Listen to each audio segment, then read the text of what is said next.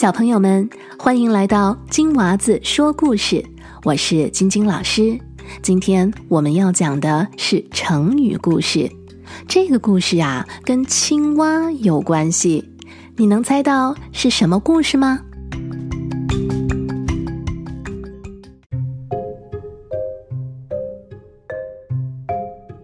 很久很久以前，在一口废弃的井里。居住着一只青蛙，这只小青蛙对自己生活的小天地可满意啦，一有机会就要在人家面前吹嘘一番。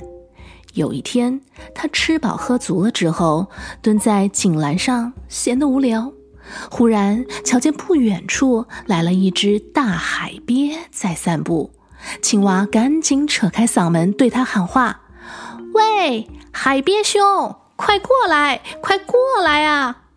于是海鳖来到枯井旁边，青蛙立刻打开了话匣子。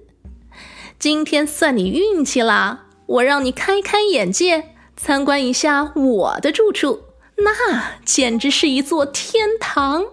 你大概从来也没有见过这样宽敞的住所吧？海鳖探头往井里一瞧，只见。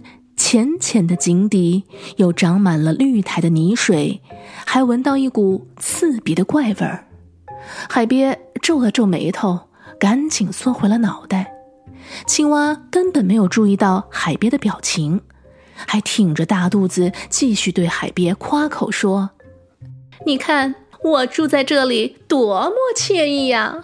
我要是高兴，就在井边跳跃游玩儿。”累了，就到紧闭石洞里休息；有时把身子舒服地泡在水里，有时愉快地在稀泥中散散步。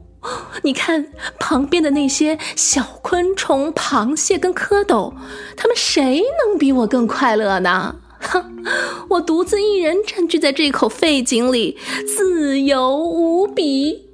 海鳖兄，为什么不到井中观赏游玩一下呢？快快快，快进来呀！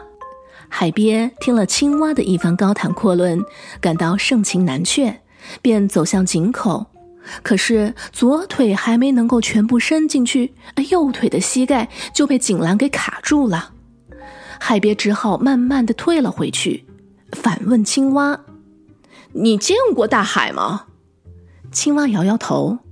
海鳖接着说：“海的宽阔岂止千里，海的深度何止千丈。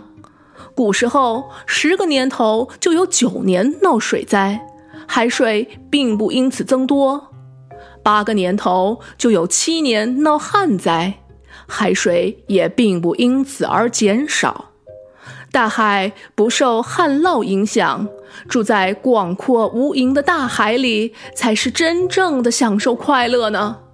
青蛙听傻了，鼓着眼睛，半天都合不拢嘴。他这才知道自己所居住的这口井是何等的微不足道。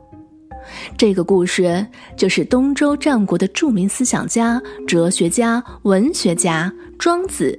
在《庄子·秋水》中所讲的井蛙的故事，根据这个故事，后人演绎出了两个意思相近的成语“井底之蛙”和“坐井观天”。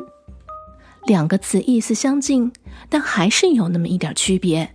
不妨再听我说说“坐井观天”的故事，你再告诉我这两个词究竟有什么样的不同呢？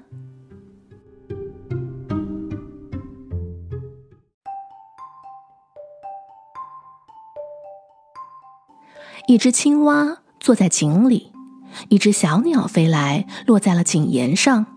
青蛙问小鸟：“你从哪里飞来呀？”小鸟回答说：“我从远处飞来，我在天空中飞了一百多里，口渴了，下来找点水喝。”青蛙说：“朋友，别说大话了，天不过井口这么大，还用飞那么远吗？”小鸟说：“你弄错了。”天无边无际，大得很呐！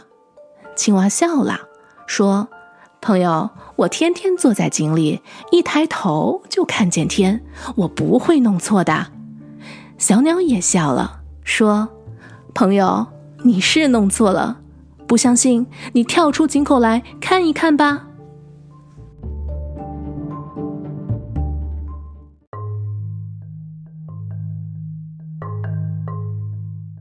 故事听完了，现在你知道这两个词的意思了吗？井底之蛙是用来形容那些知识狭窄、目光短浅而又盲目自大、不接受新事物、不识大局的人；而坐井观天是形容眼界狭小、所见有限。我们用这两个词来造个句试试看。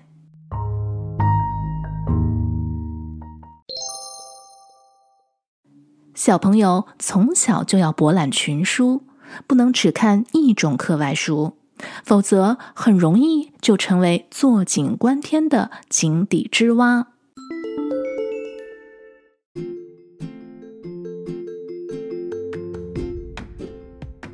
那么，小朋友，你有没有想过这两个词有哪些近义词和反义词呢？鼠目寸光。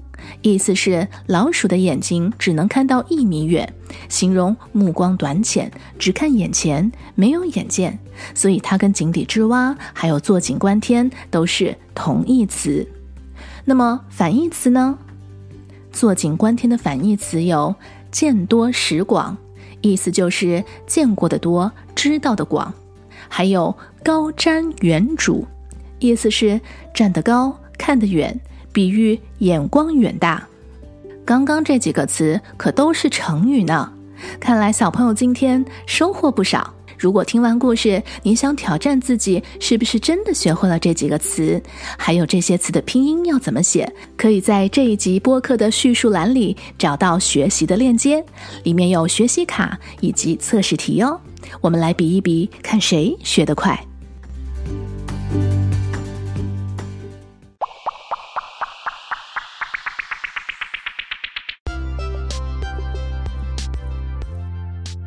好了，今天的故事说完了。我相信从此以后，你一定会变得更加谦虚，而且学习更丰富的知识和内容，绝对不会像青蛙那样犯错。在看问题、认识事物，要站得更高，要看得更全面。谢谢你的收听，我们下个故事再见哦！别忘记，如果你喜欢我的故事，一定要订阅我的 Podcast《金娃子说故事》的播客频道，并且将它分享给其他的小伙伴们吧！拜拜。